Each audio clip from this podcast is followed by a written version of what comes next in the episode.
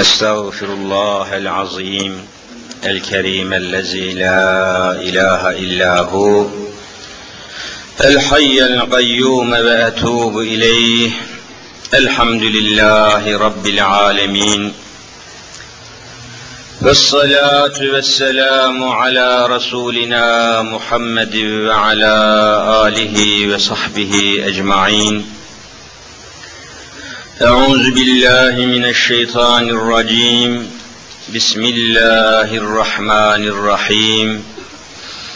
رب اشرح لي صدري ويسر لي أمري واحلل عقدة من لساني يفقه قولي. آمين. بحرمة سيد المرسلين. أما بعد فالأول الله. والآخر الله والظاهر الله والباطن الله فمن كان في قلبه الله فمعينه في الدارين الله فمن كان في قلبه غير الله فخصمه في الدارين الله لا إله إلا الله هو الحق الملك المبين محمد رسول الله صادق الوعد الأمين. قال النبي صلى الله تعالى عليه وسلم إن أصدق الحديث كتاب الله وأصدق الهدي هدي محمد عليه الصلاة والسلام وشر الأمور محدثاتها كل بدعة ضلالة وكل ضلالة في النار.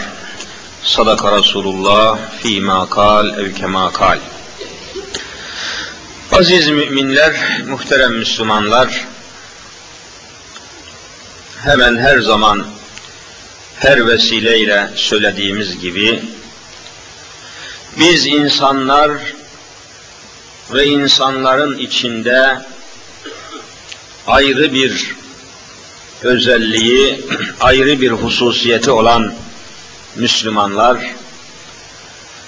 şüphesiz ki yeryüzünde meydana gelen hadiselerin, olayların mutlaka tesirinde kalmak suretiyle o hadiseleri, o olayları, o meydana gelen hadisatı mümin sıfatı taşıdığımız için Müslüman olduğumuz için Kur'an ve sünnet ışığıyla Allah'ın kelamı ve kitabı olan Kur'an-ı Kerim, Allah'ın nebisi, resulü, velisi ve Habibi olan Hazreti Muhammed Mustafa sallallahu aleyhi ve sellemin sünnetiyle hadiselere bakmak ve bütün bunlardan netice çıkarmak, ibret almakla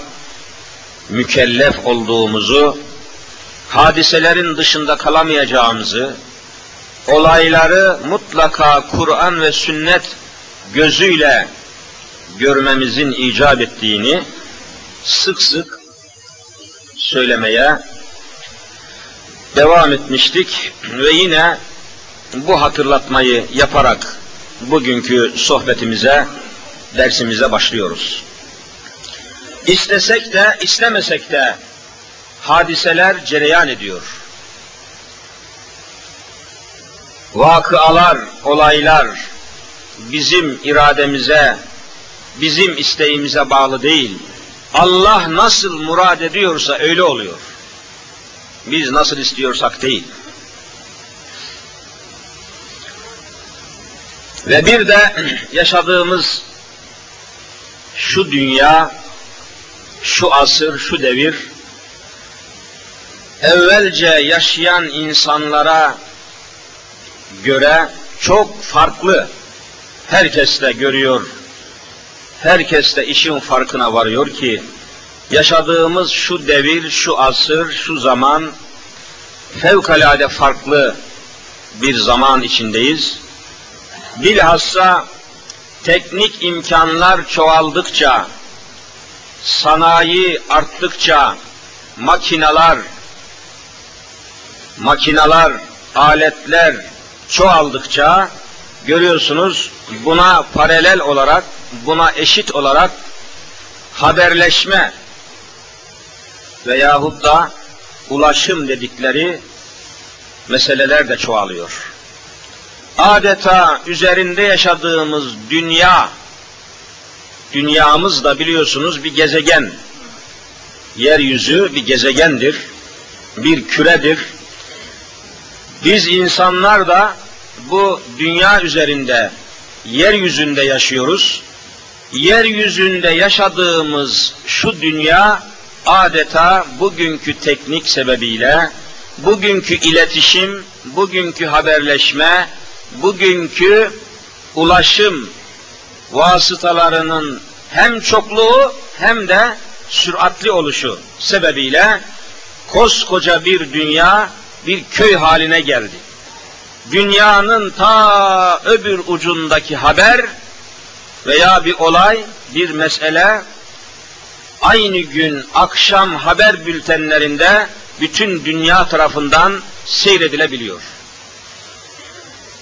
Dünyanın en uzak bir bucağında, köşesinde meydana gelen bir hadiseyi aynı gün dünyanın bütün insanları muhtelif vasıtalarla yayın organlarıyla, haber organlarıyla, telekomünikasyon dedikleri iletişim ağıyla derhal haberdar oluyor ve dünya adeta bir kasaba küçüklüğünde, bir köy küçüklüğünde tecelli ediyor.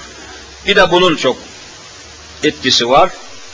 Ve insanlar istese de istemese de bütün bu hadiseleri seyretmek, görmek zorunda kalıyor, duymak zorunda kalıyor. Seyir bakımından, görmek bakımından bütün dünya insanlarıyla aynı seviyedeyiz. Ama bu hadiseleri, bu olup bitenleri değerlendirmek açısından, ibret almak açısından, ders almak açısından Müslümanlar öbür insanlardan ayrılıyor. Demek ki bir noktaya kadar beraberiz bütün dünya insanlarıyla. Bir noktadan sonra ayrılıyoruz. Onun için işin farkında olmak lazım ve yaşadığımız zamanı ve zemini iyi takdir etmemiz lazım. Bugünkü insanların ulaştığı imkanlar ile bizden çok evvel yaşamış insanların imkanları aynı değil. Bunu da her konunun, her meselenin başına almak lazım. Binaenaleyh bugünkü dersimizi de geçen cuma temas etmiş olduğumuz konunun bir devamı halinde devamı halinde yine bir hafta müddetle tam bir haftaya yakın müddet içerisinde bütün Türkiye'de yaşayan insanların, Müslümanların ister istemez meşgul olduğu bir cenaze töreniyle, bir cenaze hadisesiyle, bir ölüm vakasıyla bugünkü sohbetimizi bu mana etrafında yapacağız. Çünkü güncel bir konudur, günümüzün konusudur. Demin dediğim gibi istesek de istemesek de hadiseler gelişiyor, genişliyor, tecelli ediyor, tezahür ediyor. Bu hadiselere, bu işlere, bu tecellilere Müslüman nasıl nazar ediyor? Bir Müslümanın nasıl bakması lazım? Bizim de vazifemiz bu. Kur'an'dan ve sünnetten nasibini alan, örneğini alan, kaynağını ve enerjisini Kur'an'dan ve sünnetten alan bir Müslüman bu olup bitenleri nasıl değerlendiriyor? Bu cenazeye ne diyor? Bu törenlere ne diyor? Bu ölüm olayına ne diyor? Nasıl bakıyor? Ne gözle, ne kalple, ne mana ile, ne gaye ile, ne sebeple, ne sır ve hikmetle bakmış olduğunu bilmesi lazım. Hasbel kader huzurunuzda konuşmak durumunda olan bir hoca, bir görevli kardeşiniz olarak benim de vazifem bu hadiseler ile alakalı İslami nasihatı sizlere aktarmaktır. Burada herhangi bir şahsın, herhangi bir kişinin, herhangi bir makamın propagandasını yapmaktan Allah'a sığınırım. Biz bütün cemaati müslimine hitap etmek durumundayız. Partisi, pırtısı ne olursa olsun insanların bir hoca hepsine hitap etmelidir, kimseyi ayırmamalıdır. Ve böyle bir hale düşmemek lazım. Bazı hoca arkadaşlarımız, bazı görevli kardeşlerimiz bu hususta fevkalade hassas olması lazım gelirken olamıyor. Adeta bir takım şahısların, kişilerin, kurumların propagandacısı, reklamcısı durumuna düşüyor ki vallahi ben bu halden Allah'a sığınıyorum.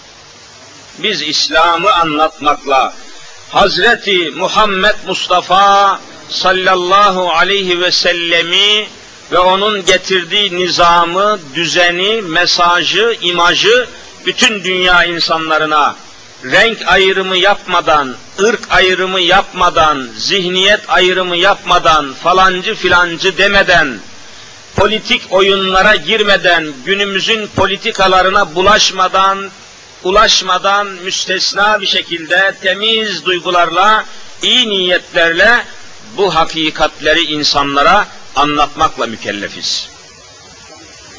Bunu böyle bilerek işe başlamak lazım.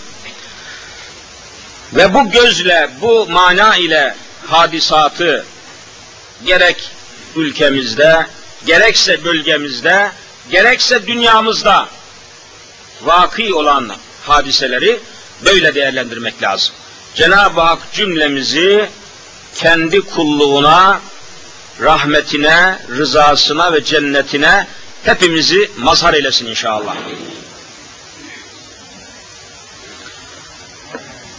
Kur'an'a göre değerlendirelim dediğimiz zaman tabi Kur'an'ın ayetlerine göre demektir. Kur'an'dan ayetler bizim rehberimiz. Sünnete göre değerlendirelim dediğimiz zaman da Efendimizin mübarek hadisleri tabi meseleye kaynak oluyor. Allah'ın kelamı Kur'an ayetleriyle Efendimizin de Peygamberimizin de mübarek sünneti dediğimiz zaman bize kadar ulaşan hadisi şerifleri mevzu bahistir. O halde konumuzu ayet ve hadislerle tavzih edeceğiz veya değerlendireceğiz demektir. Şimdi okuyacağım ayeti kerime ile başlayalım.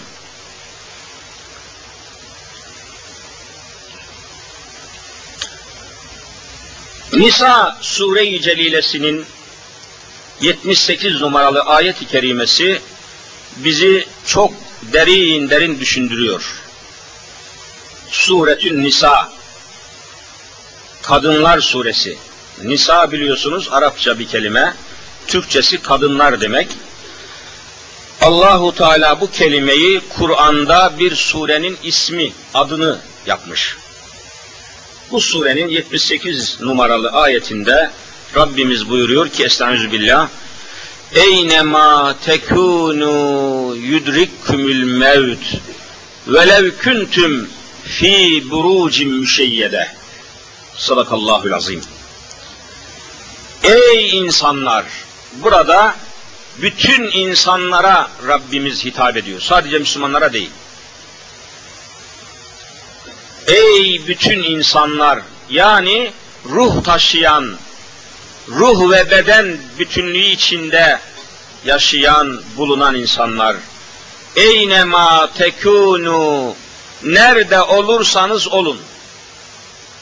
Bakın yer belirtmiyor. Bir mekan belirtmiyor, isim vermiyor ama umumi olarak ifade buyuruyor Rabbül Alemin. Eyne ma tekunu nerede olursanız olun. Ne olur? Yudrik kümül mevt ölüm gelir sizi bulur. Kanun ilahi bu. Nerede olursanız olun. Ne demek? hangi makamda olursanız olun. Bakın makam.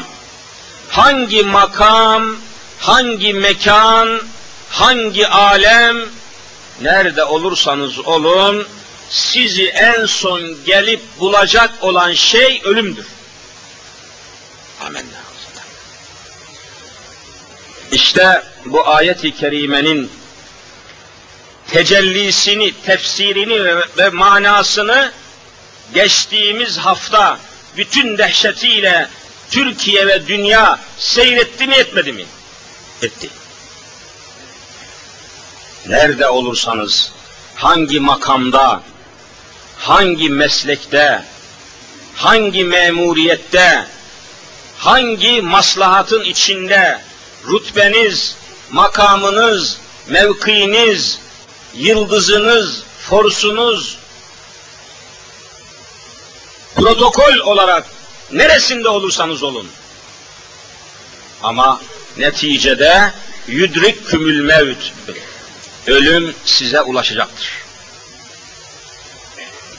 Adeta bu ayet-i kerimenin canlı tefsirini çok canlı bir şekilde tecellisini, tercümesini işte bir hafta müddetle televizyon kanallarından canlı yayınlarla, canlı nakillerle 60 milyon insan ve dünyanın da ulaşabildiği kadar bu haber ağlarıyla ulaşabildiği kadar yüz milyonlarca insan bu ayet-i kerimenin mana ve hakikatini resmen seyrettiler.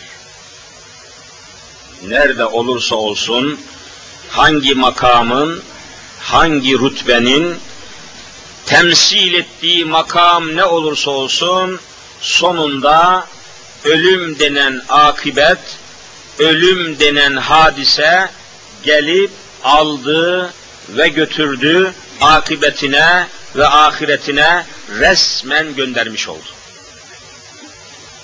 Şimdi kim ne söylerse söylesin neticede Allah'ın bu hükmü, Allah'ın koyduğu bu kanun tecelli etti mi etmedi mi? Etti.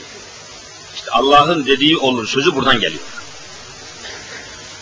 Kim ne söylerse söylemiştir. Hiçbir şey mühim değil. Neticede küllü nefsin zaikatül mevt her yaşayan insan ölümü tadacaktır. Hükmü, kanunu aynen uygulanıyor mu, uygulanmıyor mu? Uygulanıyor bütün dünyada.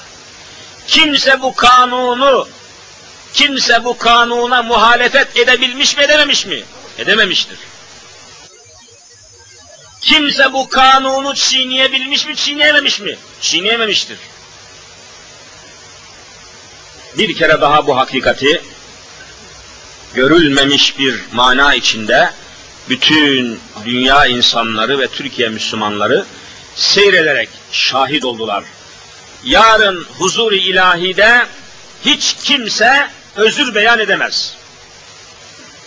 Hatta öyle bir ibret, öyle bir ibret sergilendi ki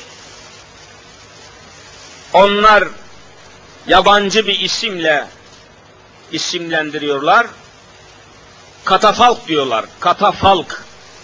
Gavurca, Fransızca bir kelime. Yani cenazenin üstüne konduğu yerden yukarıya doğru yapılmış bir kaide. Yerden biraz daha yukarıda olması için yapılan kaideye üzerine tabutun veya cenazenin konduğu yere gavurlar katafalk diyorlar. Katafalk.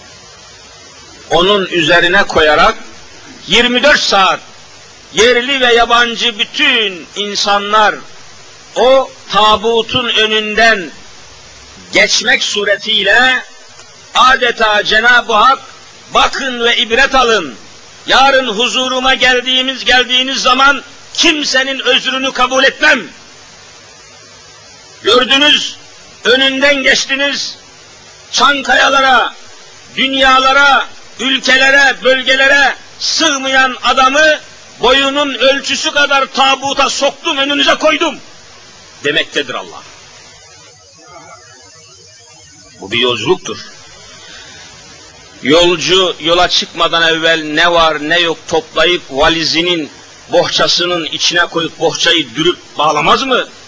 İşte her insan da hangi makamda olursa olsun dürülüyor, toplanıyor, tabutun içine konup, örtülüp, valizini eline almış bir yolcu gibi bu alemden geçip gidiyor.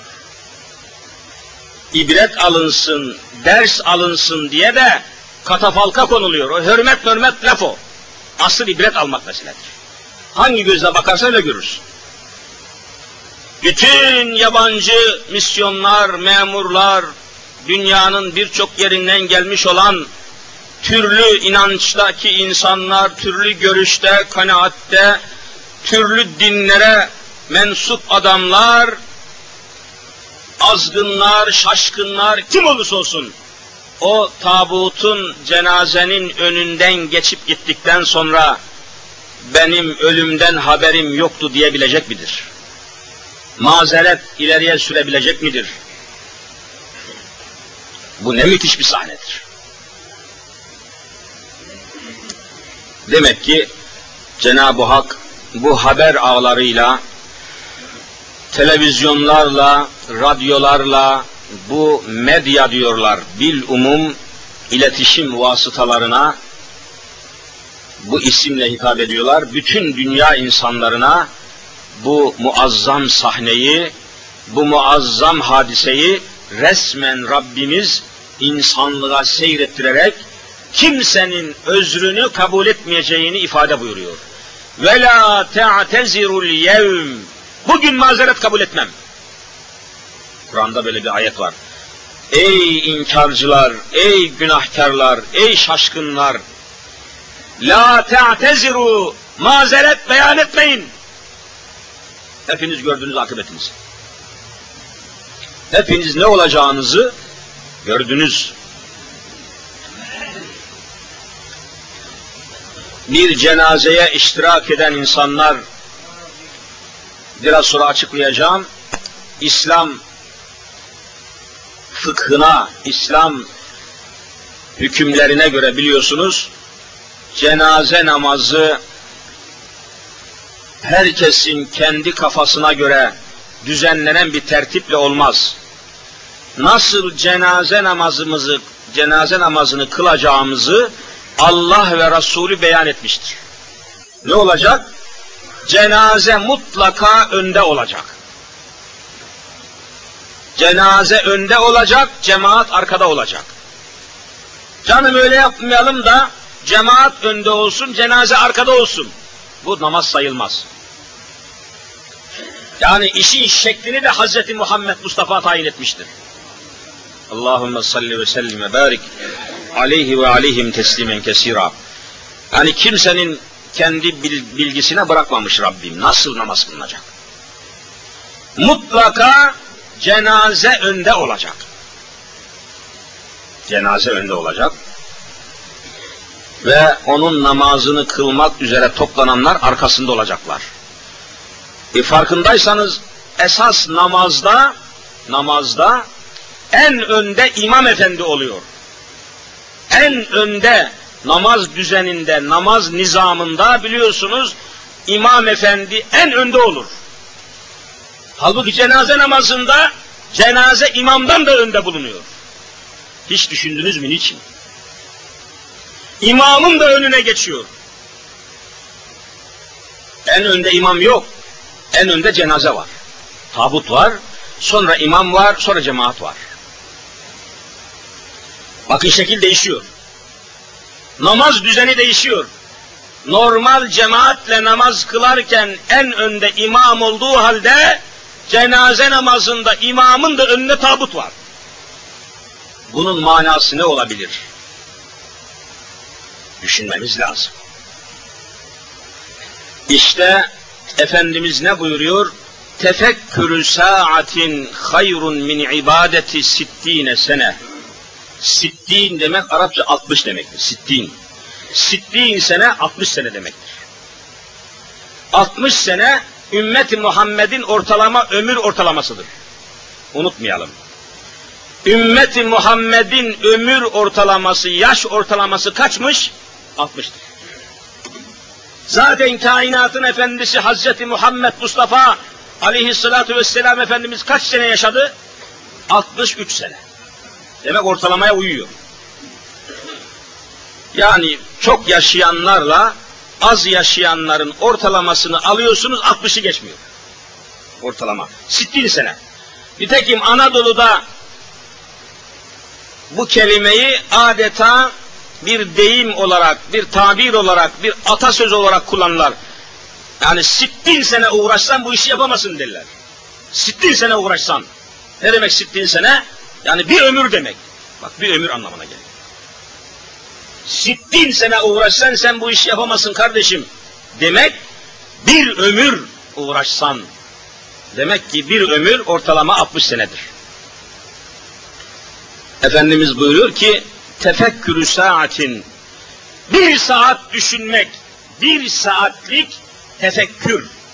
Şöyle elini, şakağının, iki avucunun yüzünü, suratını, başını, yüzünü, kafasını iki avucunun içine alıp da bir saat nereden gelip nereye gittiğini, bu tabutun ne olduğunu, neden bu cenazenin en önde durduğunu, imamın da önünde durduğunu, bu cemaatin neden cenazenin gerisinde durduğunu bir saat tefekkür eden adam 60 sene nafile namaz kılmaktan daha büyük sevaba erişiyor. Vallahi böyledir. Bir ömür nafile namaz kılmaktan daha mühim. Ama tefekkür. işin aslı ve özü bu. Yoksa gelip geçiyorsa onun bir manası yok. Tefekkür, insan beyninin işlemesi demek. Akıl, fikir işleyecek. Zaten tefekkür kelimesi fikirden geliyor. Fikir düşünmek demek. Tefekkür, düşünceyi harekete geçirmek. Düşüneceksin. Neden en öne kondu? En öne kondu cenaze namazında meyyit cenaze en öne kondu ama namazdan sonra o cenaze artık orada olmayacak. O toprağa iade edilecek. O ön tarafa, en ön noktaya, musalla taşına bir gaye için çıkarılıyor. Bir mana için çıkarılıyor. Yoksa normal namaz düzeninde cemaati müsliminin en önünde imamın olması lazım. Cübbesiyle, sarığıyla. Bu cenaze ne arıyor en önde? Cenaze yahut tabut bir maksat için oraya konuyor. Bir şeyi ilan etmek için, bir şeyi ilan etmek için konuyor. O yüksek yerin üzerine ki biz ona musalla taşı diyoruz. O taşın üzerine konmasının bir tek manası var. En önde olmasının da manası bu. En önde olması lazım ki herkes onu görebilsin, o da herkesi görebilsin. Ne diyor? Ey benim önümde toplanan insanlar, ahbaplar, arkadaşlar, esnaflar, eşraflar, kim olursa, ey burada hazır olan insanlar, şimdi sizin önünüzde bu şekilde benim bulunmamın manası, meramı, maksadı size son mesajı vermek ve bu hakikati size duyurup bu alemden gitmek. Nedir o? Ne olursanız olun, hangi makamın adamı, hangi sanatın adamı, hangi servetin adamı, hangi şöhretin adamı olursanız olun, en sonunda işte geleceğiniz yer burası, netice burada, herkes boyunun ölçüsüne göre bir tabutun içine girecek, tıpkı benim gibi bu aleme veda edeceksiniz. Öyleyse bana bakın, Allah aşkına ibret alın demektedir. En önde olmasının sebebi vallahi budur. Başka bir şey yok ya. İlan etmek için oraya çıkıyor. Başka bir şey değil. Yoksa ölünün ne işi var orada? En önde. Bu hakikati duyurmak maksadıyla önde bulunuyor. Hani duymayanlar, işitmeyenler bir kere daha gözleriyle gör. Çünkü görmek işitmekten daha kuvvetlidir. Yani ilimde bir insan gözleriyle görmesi kulaklarıyla işitmesinden daha kuvvetlidir. Görmek çok kuvvetlidir. Allah gösteriyor. Bunun böyle olduğunu İmam-ı Azam Ebu Hanife Hazretleri bir misal ile ifade ediyor. Görmek, işitmekten ve bilmekten daha kuvvetlidir. Bilmekten de kuvvetlidir sözünün bir temsili manasını gösteriyor. Bir gün atın sırtında İmam-ı Azam Ebu Hanife Hazretleri giderken birisi önüne geçiyor ve bir şey soruyor. Görünüşte sorduğu şey de bir, pek bir şey değil. Bir mana ifade etmiyor gibi görünüyor. Belki onu görmek istedi. Sesini duymak istedi. Belki de İmam-ı Azam'ın hakikatini anlamak istedi. Soru soranın kim olduğunu bilmiyoruz. Önüne geçiyor. Ya imam diyor, sırtında olduğun atın kaç tane ayağı var diyor. Basit bir şey. Çocuk olsa sormaz yani, akla öyle geliyor. Sırtında bulunduğun atın kaç tane ayağı var? İmam-ı Azam sessizce attan iniyor, adamın kolundan tutup yanına getiriyor. Bak evladım diyor. Bir, iki, üç, dört. Dört tane bacağı var diyor. Adam diyor ki ya imam attan inmeden de bunu söyleyebilirdin. Niye indin böyle bir sürü zaman kaybettikten sonra bunu söyledin? Evladım diyor görmek ve göstermek bilmekten ve bildirmekten daha kuvvetlidir diyor. İyice gördüm bak dört tane bacağı var. Allah da ölümün hakikat olduğunu, ölümün mutlaka tecelli edeceğini bildikleri halde insanlara göstermek için musalla taşına cenazeyi koyduruyor mu koydurmuyor mu? Göstermek için. Kimse inkar edemez. Görmek bilmekten daha mühimdir ve daha keskindir, daha kesindir. Hiç aksi mümkün değil. Daha bir şey söyleyemez kimse. Ve o mesajı ey insanlar aldanmayın. Çünkü Kur'an-ı Kerim'de Rabbimiz bütün insanlara ne diyor? Fela tegurrennekümül hayatü dünya. Ey insanlar sizi dünya hayatı gurura yani aldanmaya götürmesin. Dünya hayatı sizi aldatmasın. Gurur Bakın gurur kelimesi çirkin bir kelimedir. Gurur kelimesi çirkin bir kelimedir. Müslümanların bu kelimeyi kullanmaması lazım. Çirkin, kötü huydur, gurur. İnil kafirune illa fi gurur. Tebareke suresini okuyanlar bilir. Rabbimiz ne diyor? Gururlanmak kafirlerin halidir. Müminlerin değil. İnil kafirune illa fi gurur. Ancak kafirler gururdadır.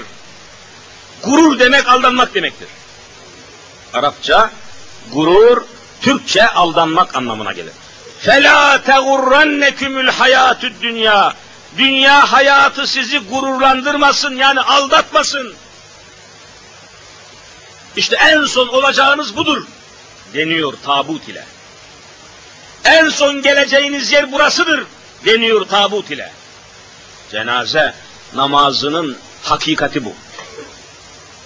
Sakın aldanmayın ve dünya hayatı yani dünyadaki makamınız, dünyadaki servetiniz, dünyadaki şöhretiniz sizi aldatmasın. Eyne ma tekunu nerede olursanız olun yudrikkümül mevt işte buraya geleceksiniz. Kaçmak mümkün değil. Kur'an'daki bu ayetler ve bu hakikatler cenaze namazıyla bütün insanlara resmen gösterilmiş oluyor. Göstermek. Tören. Cenaze namazı da bir törendir hakikatiyle. Yani herkes görsün, anlasın, dinlesin akıbetini, ahiretini, dünyadan sonra ne olacağını, şaşırmasın, taşkınlık etmesin, şaşkınlık etmesin, netice meydandadır. Birbirine tuzak kurmasın, birbirine hile yapmasın, birbirini çiğnemesin, haksızlık etmesin, zulüm etmesin, sonu budur. Ne muazzam bir mesele Müslümanlar. Ne muazzam mesele. Ve sonra kimse ne zaman öleceğini, nerede öleceğini, nasıl öleceğini bilmiyor. Allahu Teala'nın sakladığı en büyük sırdır bu. Sevdiklerinden başka hiç kimse dünyada nerede, ne zaman, nasıl öleceğini bilmesi mümkün değildir. Allah saklamıştır. Allahu Teala bazı şeyleri saklamıştır. Sakla, Allah saklıyor.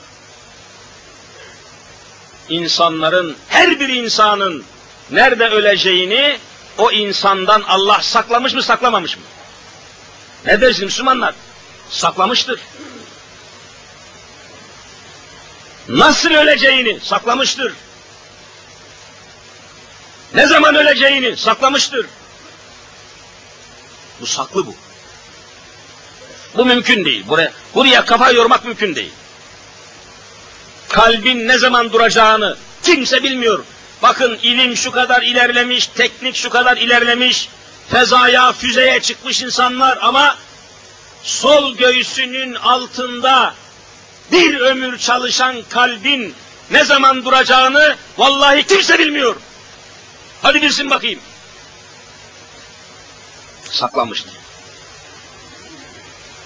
Hikmet icabı saklanmıştır.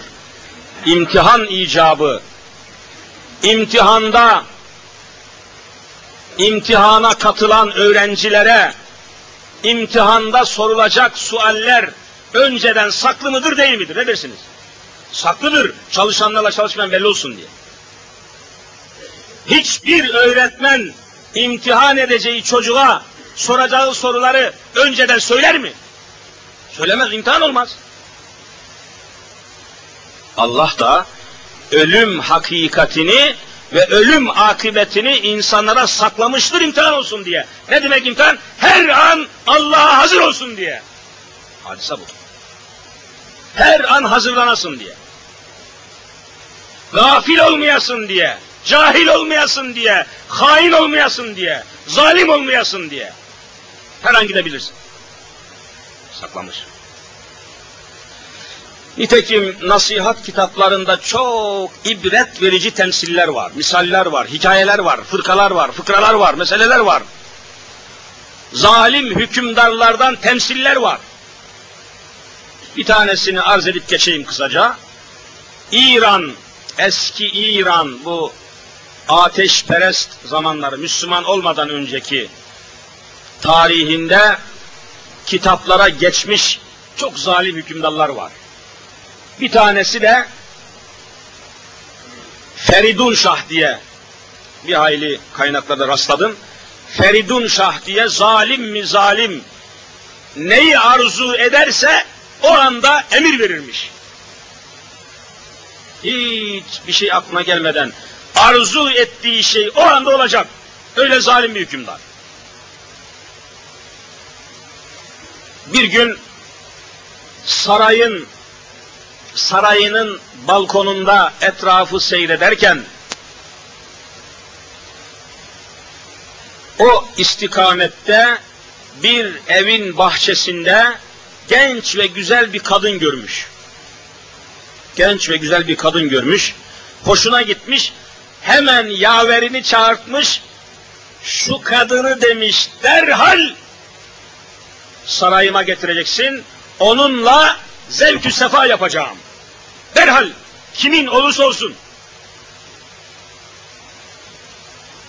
Demişler ki sultanımız, şahımız, padişahımız neyse o kadını öyle derbest, gerekçesiz, sebepsiz buraya getirirsek halkın diline düşer. Yanlış olur, yanlış anlaşılır. Bir sebep bulalım. Sebep. Bir sebeple buraya getirelim demişler. Gerekçeyle getirelim. E peki ayarlayın demiş. Gerekçeyi bulun. Sebebini bulun. Sormuşlar bu kadının kocası bir marangoz. İyi bir marangoz. İran'da tanınmış bir numaralı marangoz. Ağaç ustası, marangoz ustası. Gelip demişler ki, ey şah bu kadının arzu ettiğiniz kadının kocası çok süper birinci sınıf marangoz demişler. Ona göre tedbirinizi alın. Derhal bir vermiş. Demiş ki ileride öldüğüm zaman içine konmak için içine konmam için bana demiş harikulade sanat eseri olan bir tabut yapsın. Ama çok kısa mühlet verin. 12 saat mühlet içerisinde hem bana hem de benim vezirlerime, diğer bütün ileri gelen memurlarıma 24 tane sandık yapacak, 12 saate teslim edecek. Hani zaman bakımından mümkün değil. Zaten maksadı da bahane bulmak. Zaten maksadı da aciz bırakmak ve kadını elinden almak. Adamcağızı bulmuşlar, saray muhafızları bu emri, bu fermanı tebliğ demişler ki ey Feridun Usta, Şah'ın emri var, sana 12 saat müsaade, sanat eseri haline nakışlı, takmalı, takmalı süper şekilde 24 tane sandık yapacaksın, 12 saate teslim edeceksin. Demiş ki ya buna imkan yok. Bir tane bile yapmak mümkün değil. Bu 24 sandık yapılır teslim edilir mi? E ona göre demişler kelleni teslim edeceksin. Ya kelleni teslim edersin ya 12 sandığı. Adam anlamış işi. Bahane bu. Rabbül Alemine tevekkül etmiş, hemen kolları sıvamış, sandık yapmaya başlamış. Daha bir taneyi yapıp bitirmeden zaman dolmuş. 12 saat nedir? Başlamış beklemeye, anlamış ki öldürecek bu adamı asacak, öldürecek ve karısını eline alacak. Beklemiş, oturmuş. Biraz da tabii vakit yaklaştıkça üzülmeye, fevkalade teessür duymaya başlamış. Arzuları var, dünyadan daha alamadıkları var, yapamadıkları var. Başlamış gözünden boncuk boncuk yaşlar akıtmaya. Hanımı gelmiş, hayırdır demiş, efendi seni üzgün görüyorum, müteessir görüyorum, gözünden yaş akıyor, nedir? Demiş ki, daha evvel söylememiştir kadına, kadının hiç haberi yok. Demiş ki, ey kadın, ey benim nikahım altında bulunan helalim, hakkını helal et demiş. Hayırdır ne oldu? Şahın emri var demiş, sana söylemediler, ben de söylemedim. 24 tane sandık emretmiş sanat eseri halinde, 12 saate teslim etmem gerekiyordu. Zaman geldi bir taneyi bile bitiremedim. Şimdi kellemi teslim edeceğim onlara. Bana hakkını helal et demiş. Vakit geldi. Ayrılık vakti geldi. Şafak vakti yaklaşıyor. Gün doğmadan tabut teslim edilecek. Kadın demiş ki, efendi, öldüren de Allah'tır, yaşatan da Allah'tır. Kimse kimseyi Allah'ın emri olmadan öldüremez. Allah'ın hükmü olmadan kimse kimsenin ömrüne, hayatına, müddetine sınır çizemez. Yuhyi ve yumid ve huve hayyul la yemut. Öldüren odur, hayat veren odur, ölmeyen odur. Merak etme demiş. Gün doğmadan neler doğar? Ezilme, üzülme, büzülme, korkma. Mütevekkil ol, Allah'a dayan. Tesbih et, Allah de, zikrullah yap. Kalbini geniş tut. Kadın teselli etmiş. Saat dolmuş, 12 saat tamamlanmış. Kapı şiddetle çalınmış. Normalden çok farklı bir şiddet. Eyvah demiş. Katiller geldi. Cellatlar geldi. Kellemi alacaklar, başımı kesecekler, beni götürecekler. Telaşla, korkuyla kapıyı açmış adamcağız. Kapıda bir sürü vazifeli memur, amir, zabit neyse Buyurun demiş efendiler buyurun. Mesele anlaşılmıştır.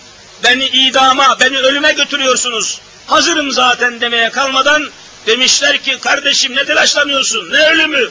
Sana sandık yapmayı emreden Feridun Şah gece yarısı öldü. Çabuk ona tabut yapacaksın demişler. Çabuk sen hareket et. O gitti. Sana bir şey olmadı. Bu kitaplarda var, nasihat kitaplarında. Çabuk demiş, o elindeki tabutu çabuk bitir. Şah öldü. Onu gömeceğiz. Onu koyacağız onun içine. E Cenab-ı Hakk'ın kudreti, kuvveti, iradesi hiç kimse tarafından ihata edilemez, bilinemez. Kimin ne zaman, nasıl, nerede gideceği kimseye malum değil. Onun için her an hazır ve tetikte olmak lazım.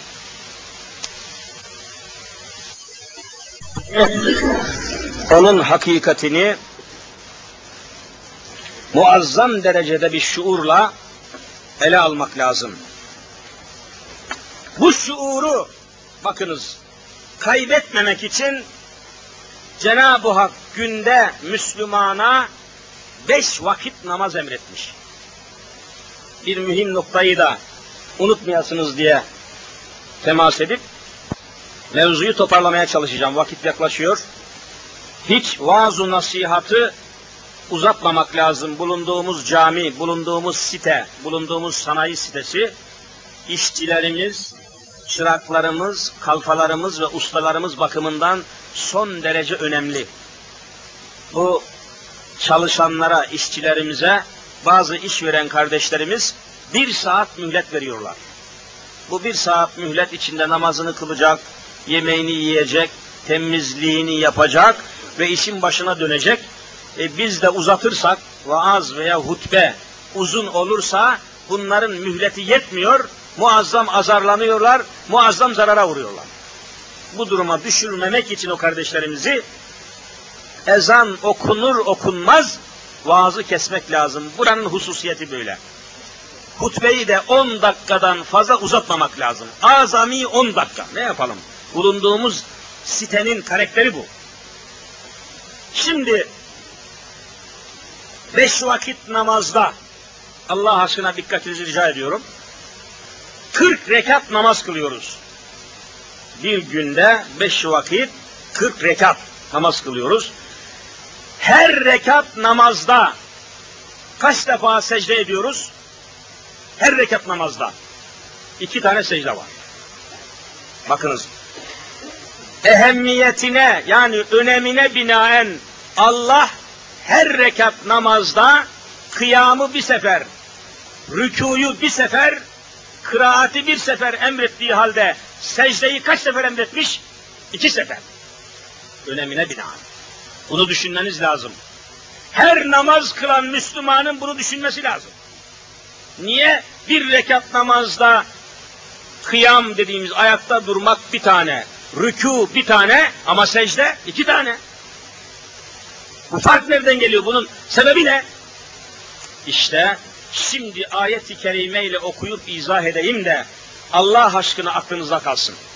İşte bu deminden beri anlatmaya çalıştığım hakikati günün her saatinde unutmayalım diye Allah beş vakit namazın içine bu hakikati katmış. Secde namazın en mühim rüknüdür biliyorsunuz.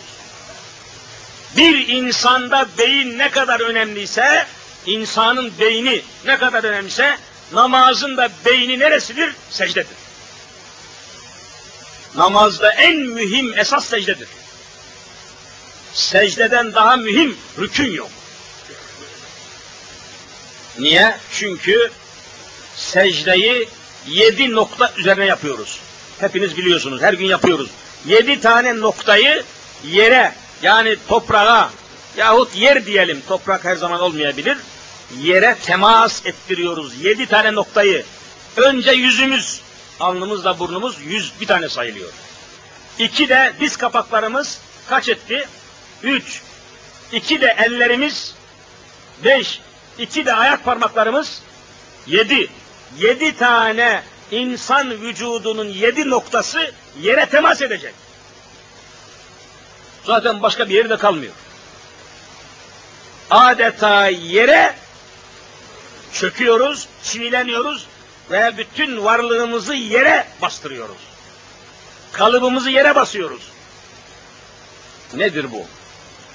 Efendiler, işin içinde yer var. Bakınız yer. senin vücudunda yedi tane nokta, yani yüzün, ellerin, diz kapakların ve parmak uçların bu yedi nokta yere temas edecek. Havada kalmayacaksın. Secde ederken iki ayak parmaklarını yerden kesersen namazın fasil olur. Namaz saymıyorlar Allah onu. Bak, yere temas edecek. Yer dediğimiz nedir? Yer.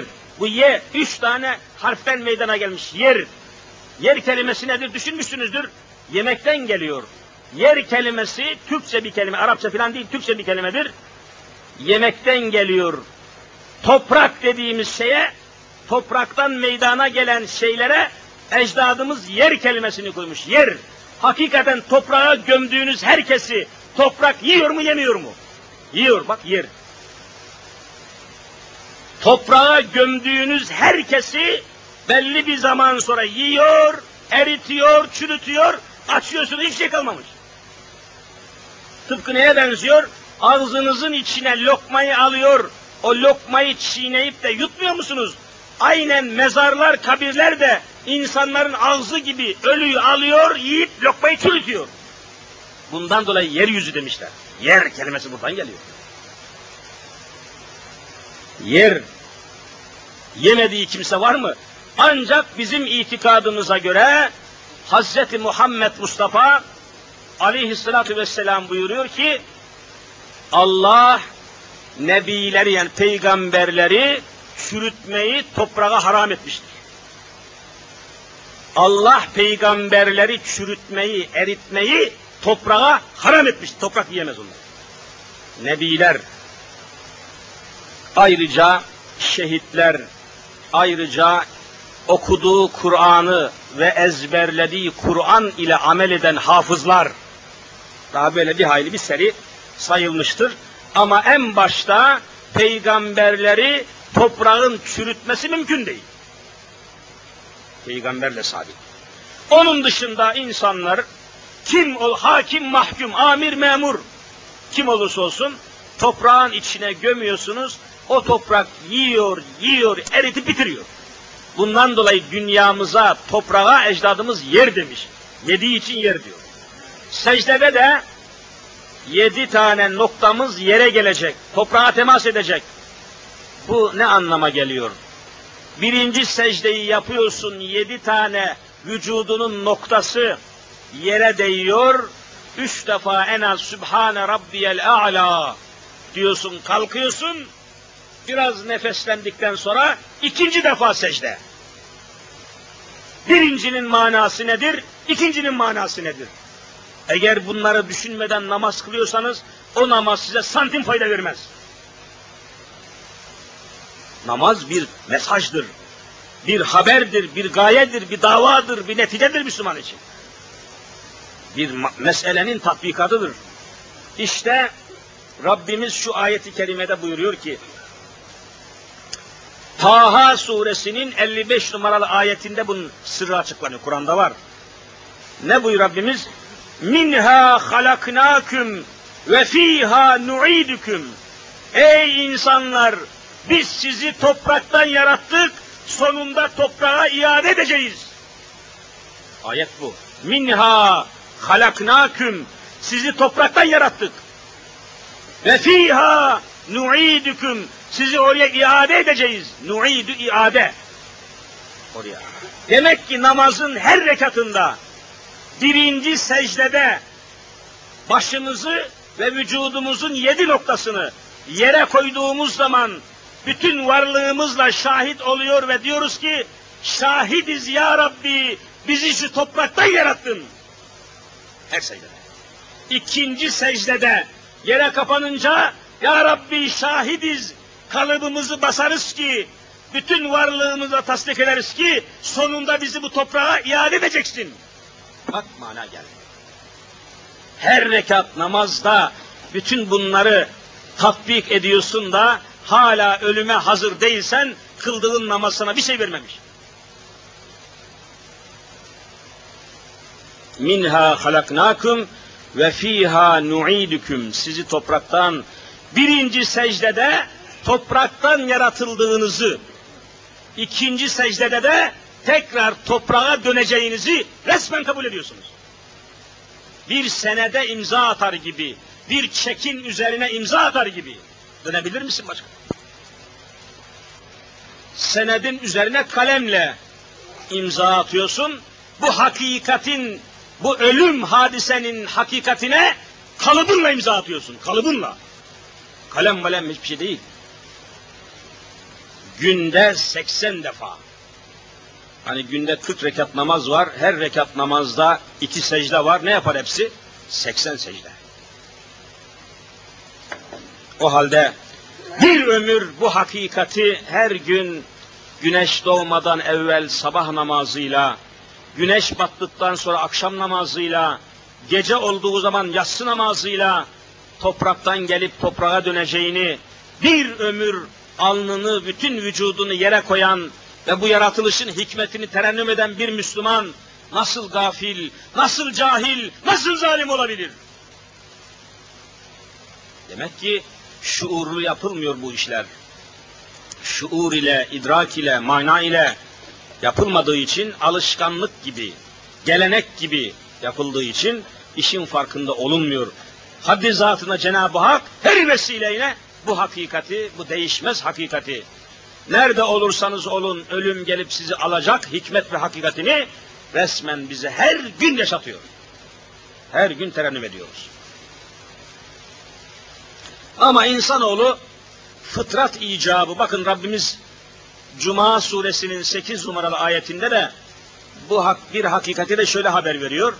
Kul de ki Habibim haber ver anlat ki innel mevte ölüm ellezi öyle bir ölüm ki tefirrune minhu ferre yefirru Arapça firar demek. Yani firar kaçmak. Onun için kaçaklara ne diyorlar? Firari. İnnel mevtellezi tefirrune minhu. Devamlı kaçıyorsunuz. Devamlı kaçtığınız ölüm. Bak ölümden kaçılır mı? Ölümden kaçmak mümkün değil ama kaçıyoruz. Yani ölümden kaçmak demek ölümü hatırlamak istemiyoruz. Zaten kaçamazsın. Zaten kaçmak mümkün değil. Daha niye kaçıyorsunuz diyor Rabbimiz?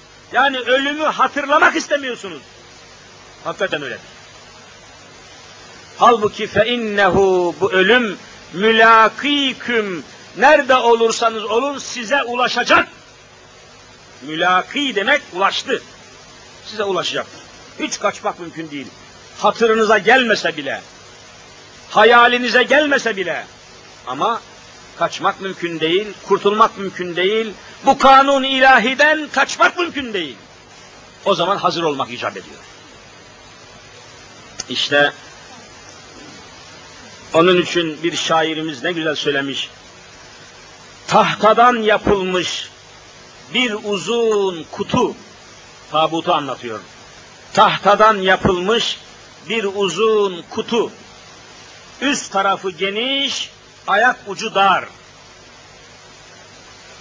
Çakanlar, o tahtaları yapanlar, çakanlar bilir ki bu boş tabutu yarın kendileri dolduracaklar.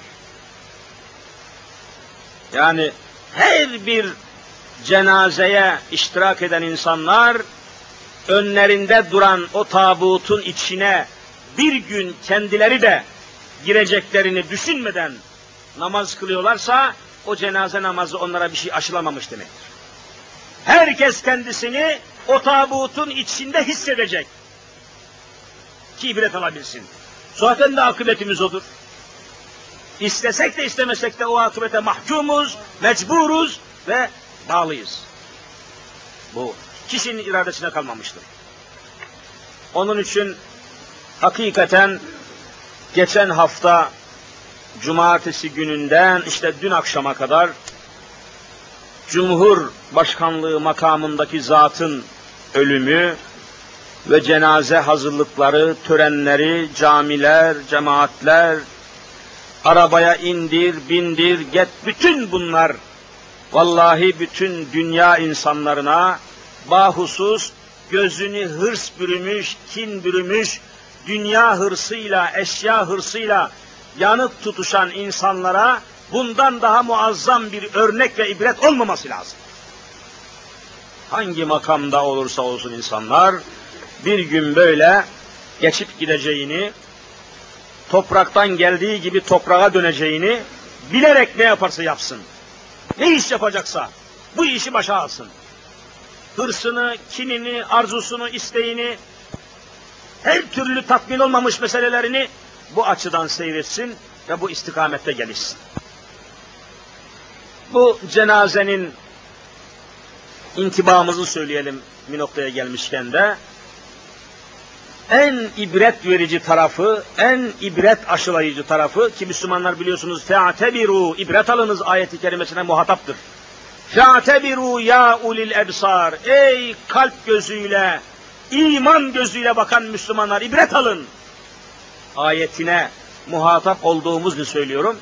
Bu cenazenin en ibret verici tarafı hepiniz de görmüşsünüzdür. 70 seneden beri Cumhuriyet ilan edileli tam biliyorsunuz kaç sene oluyor? 70 senedir. Bakın bugün 23 Nisan. Yani 70 sene oluyor Cumhuriyet ilan edileli ve 8 tane de Cumhurbaşkanı gelmiş bugüne kadar. Ve bu cenazeye kadar öbür cumhurbaşkanları ve devlet adamlarının cenazelerinde olmayan şey oldu burada. Tam altı gün 70 seneden beri bir araya gelmeyen devlet ile din camide beraber oldu. Dinle devlet birleşti. Ve adeta millet cenazeyi unuttu, ölüyü unuttu. 70 yıllık hasret için camilere koştu. Onu bir vasıta yaptı. Sevsin veya sevmesin onu unuttu. 70 seneden beri din ve devlet ayrıydı. Camide buluşmamıştı. Millet camiye gidiyor, devlet camiden kaçıyordu. Devlet başkanı camiden kaçıyordu. Bunu hepiniz biliyorsunuz. Ama şu cenazede dinle devlet camilerde buluştu mu buluşmadı mı? Buluştu. Bundan sonra inşallah dinle devlet beraber olacak. Bunu arzu ediyoruz. Vallahi o insanların sel gibi akışının sebebi bir hasretten dolayıydı. Hasret kalmışız dinle devletin birleşmesine. Hasret kalmışız devlet başkanlarının namaz kılmasına. Hasret kalmışız devletin Müslüman olmasına. Ama inşallah 2000 yılında bu devlet İslam devleti olacaktır Müslümanlar. Çalışırsak, gayret edersek, samimi olursak, birbirimizi seversek, birbirimizi sayarsak, birbirimize destek olursak inşallah devleti İslam devleti yapacağız. Bakın milletin ne kadar hoşuna gitti. Nasıl akın akın camilere generaller, başbakanlar, devlet bakanları herkes dinlen devlet camilerde ne güzel buluştu. Ne güzel kucaklaştık, ne güzel birleştik. Niye böyle olmasın? Niye bundan sonra böyle olmasın? Ama olacaktır. İnşallah 2000 yılına İslam devletine gireceğiz inşallah. Allahu Teala bu hadiselerden ibret almayı cümlemize nasip eylesin inşallah. Kardeşler, yarın cumartesi, öbür gün pazar. Pazar günü Allah nasip ederse Umraniye Diyanet Vakfımızın yani din görevlisi arkadaşlarımızın başta müftülük olmak üzere kurmuş olduğu ve içinizden pek çok kardeşlerimizin de üye bulunduğu vakfımızın bir toplantısı var. Pazar günü sabahleyin 9'da başlayacak. 9'dan sonra tertipleyeceğiz. Umraniye'nin merkezinde Yonca Düğün Salonu var. O belediye parkı, karakol ve orada çarşı camisinin bulunduğu meydanda hemen karşı blokta Yonca Düğün Salonu büyük bir salon. Orada toplanacağız. Günümüzün meselelerini, Müslümanların feryatlarını, figanlarını, dertlerini birçok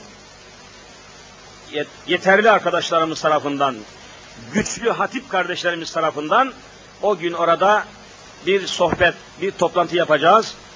Benim de oradaki konuşma konum dünya nereye gidiyor? Dünya nereye gidiyor? Başlıklı bir konuşma yapmamız istendi. Ben de orada bulunacağım. Vakti olan, zaman olan kardeşlerimi Allah ve Resulü namına oraya davet ediyorum. Yonca Düğün Salonu. Çarşı Camisi'nin karşısında yarın değil öbür gün saat 9'da orada buluşalım inşallah. Cenab-ı Hak daha nice hayırlara, hizmetlere